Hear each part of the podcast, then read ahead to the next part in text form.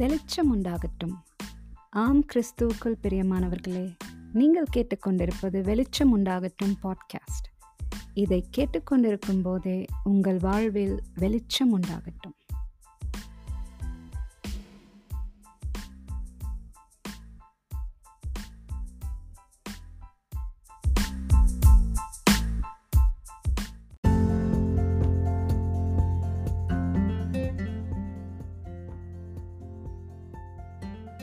கர்த்தாவே, உமது வேதத்திலுள்ள அதிசயங்களை நாங்கள் பார்க்கும்படிக்கு கிறிஸ்துவின் மூலம் எங்கள் கண்களை திறந்ததற்காக நன்றி.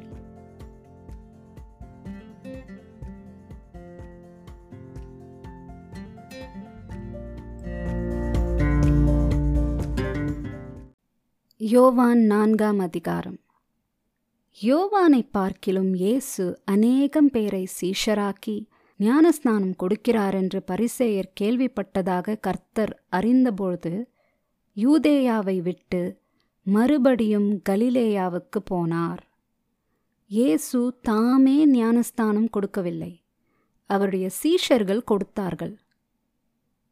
அவர் சமாரிய நாட்டின் வழியாய் போக வேண்டியதாயிருந்தபடியால் யாக்கோபு தன் குமாரனாகிய யோசேப்புக்கு கொடுத்த நிலத்துக்கு அருகே இருந்த சமாரியாவிலுள்ள சீகார் எனப்பட்ட ஊருக்கு வந்தார்.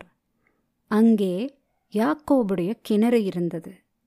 இயேசு பிரயாணத்தினால் இளைப்படைந்தவராய் அந்த கிணற்றுக்கு அருகே உட்கார்ந்தார். அப்பொழுது ஏறக்குறைய 6 மணி வேளையாயிருந்தது. அவருடைய சீஷர்கள் போஜன பதார்த்தங்களை கொள்ளும்படி ஊருக்குள்ளே போயிருந்தார்கள். அப்பொழுது சமாரிய நாட்டாளாகிய ஒரு ஸ்திரீ தண்ணீர் மொள்ள வந்தாள். இயேசு அவளை நோக்கி, தாகத்துக்கு தா என்றார். யூதர்கள் சமாரியருடனே சம்பந்தம் கலவாதவர்களானபடினால் சமாரிய ஸ்திரீ அவரை நோக்கி, நீர் யூதனாயிருக்க சமாரிய ஸ்திரீயாகிய என்னிடத்தில் தாகத்துக்கு தா என்று எப்படி கேட்கலாம் என்றாள். இயேசு அவளுக்கு பிரதியுத்தரமாக, நீ தேவனுடைய ஈவையும் தாகத்துக்கு தா என்று உன்னிடத்தில் கேட்கிறவர் இன்னார் என்பதையும் அறிந்திருந்தாயானால் நீயே அவரிடத்தில் கேட்டிருப்பாய், அவர் உனக்கு ஜீவ தண்ணீரை கொடுத்திருப்பார் என்றார். அதற்கு அந்த ஸ்திரீ, ஆண்டவரே, மொண்டு கொள்ள உம்மிடத்தில் பாத்திரமில்லையே, கிணறும் ஆழமாயிருக்கிறதே, பின்னை எங்கே இருந்து உமக்கு ஜீவ தண்ணீர் உண்டாகும்? இந்த கிணற்றை எங்களுக்கு தந்த நம்முடைய பிதாவாகிய யாக்கோபை பார்க்கிலும் நீர் பெரியவரோ? அவரும் அவர் பிள்ளைகளும் அவர் மிருக ஜீவனங்களும் இதிலே குடித்ததுண்டே என்றாள். இயேசு அவளுக்கு பிரதியுத்தரமாக, இந்த தண்ணீரை குடிக்கிறவனுக்கு மறுபடியும் தாகம் உண்டாகும். நான் கொடுக்கும் தண்ணீரை குடிக்கிறவனுக்கோ ஒரு காலும் தாகம் உண்டாகாது. நான் அவனுக்கு கொடுக்கும் தண்ணீர் அவனுக்குள்ளே நித்திய ஜீவ காலமாய் ஊறுகிற நீரூற்றாயிருக்கும் என்றார். அந்த ஸ்திரீ அவரை நோக்கி, ஆண்டவரே, எனக்கு தாகம் உண்டாகாமலும் நான் இங்கே மொண்டு கொள்ள வராமல் இருக்கும்படி அந்த தண்ணீரை எனக்கு தர வேண்டும் என்றாள். இயேசு அவளை நோக்கி, நீ போய் உன் புருஷனை இங்கே அழைத்து கொண்டு வா என்றார். அதற்கு அந்த ஸ்திரீ, எனக்கு புருஷன் இல்லை என்றாள். இயேசு அவளை நோக்கி, எனக்கு புருஷன் இல்லை என்று நீ சொன்னது சரிதான். எப்படியெனில் 5 புருஷர் உனக்கிருந்தார்கள், இப்பொழுது உனக்கிருக்கிறவன் உனக்கு புருஷன் அல்ல. இதை உள்ளபடி சொன்னாய் என்றார். அப்பொழுது அந்த ஸ்திரீ அவரை நோக்கி, ஆண்டவரே, நீர் தீர்க்கதரிசி என்று காண்கிறேன். எங்கள் பிதாக்கள் இந்த மலையிலே தொழுது கொண்டு வந்தார்கள். நீங்கள் எருசலேமில் இருக்கிற ஸ்தலத்திலே தொழுது கொள்ள வேண்டும் என்கிறீர்களே என்றாள்.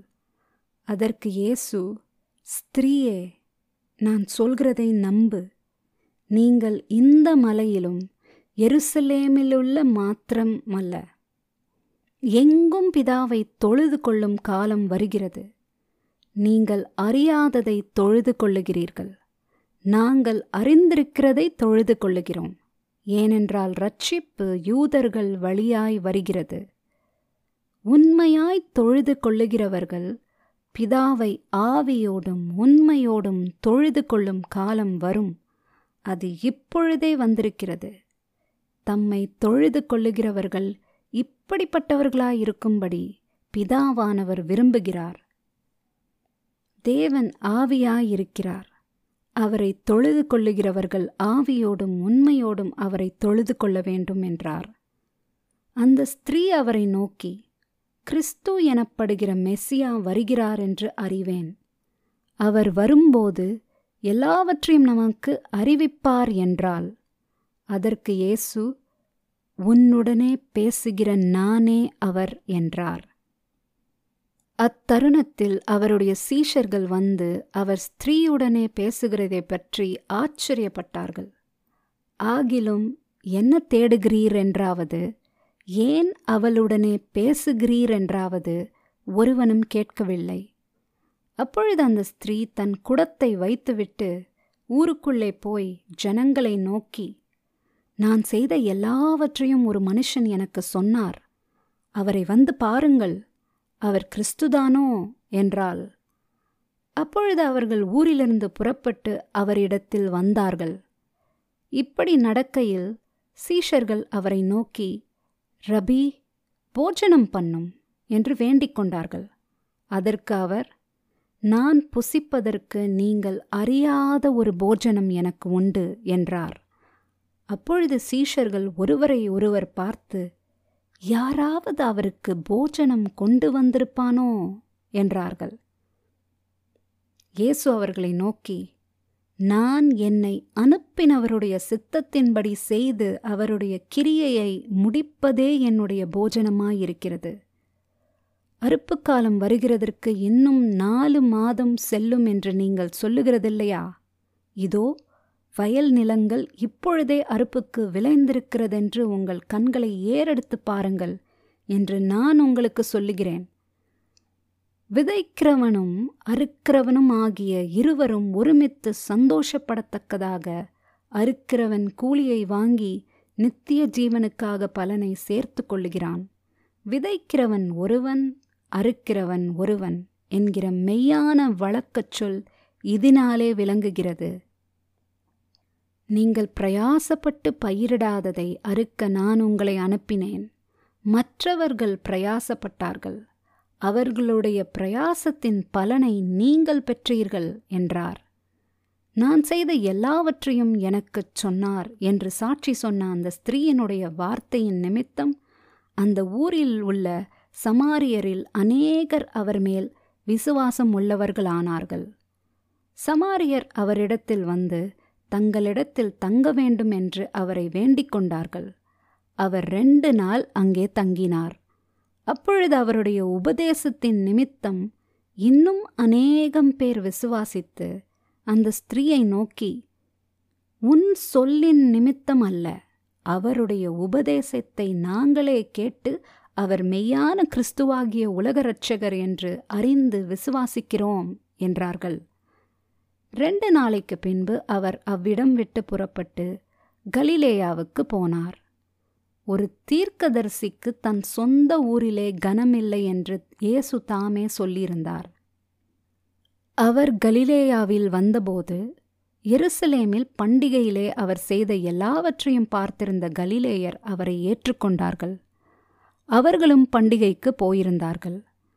பின்பு இயேசு தாம் தண்ணீரை திராட்சை ரசமாக்கிய கலிலேயாவில் உள்ள கானா ஊருக்கு மறுபடியும் வந்தார். அப்பொழுது கப்பர்நகூமிலே ராஜாவின் மனுஷரில் ஒருவனுடைய குமாரன் வியாதியாயிருந்தான். இயேசு யூதேயாவிலிருந்து கலிலேயாவுக்கு வந்தார் என்று அந்த மனுஷன் கேள்விப்பட்டபோது அவரிடத்திற்கு போய் தன் மகன் மரண அவஸ்தையாயிருந்தபடியினாலே அவனை குணமாக்கும்படிக்கு வரவேண்டுமென்று அவரை வேண்டிக் கொண்டான்.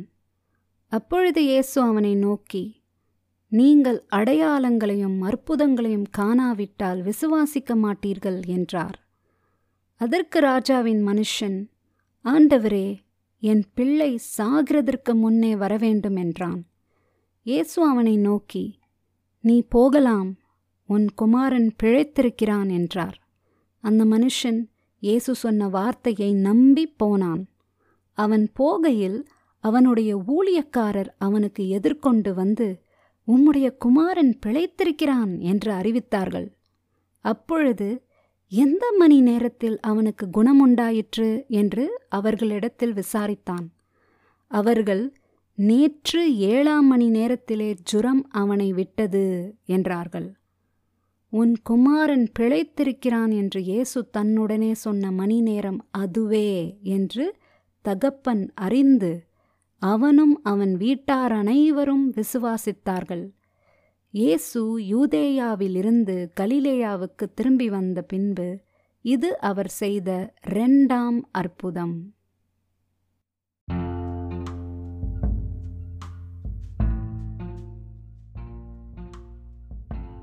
சரி, வார்த்தையை படித்தோம்.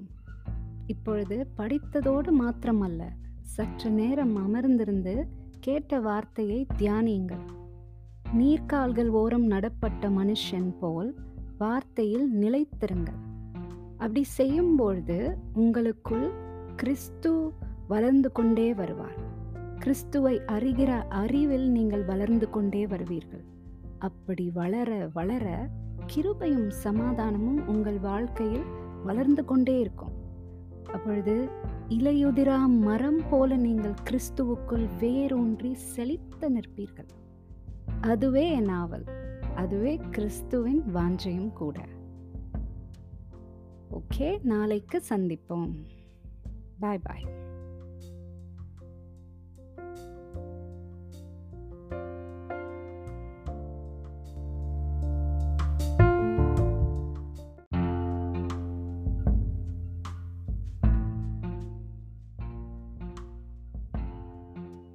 கர்த்தாவே, உமது வேதத்திலுள்ள அதிசயங்களை நாங்கள் பார்க்கும்படிக்கு கிறிஸ்துவின் மூலம் எங்கள் கண்களை திறந்ததற்காக நன்றி.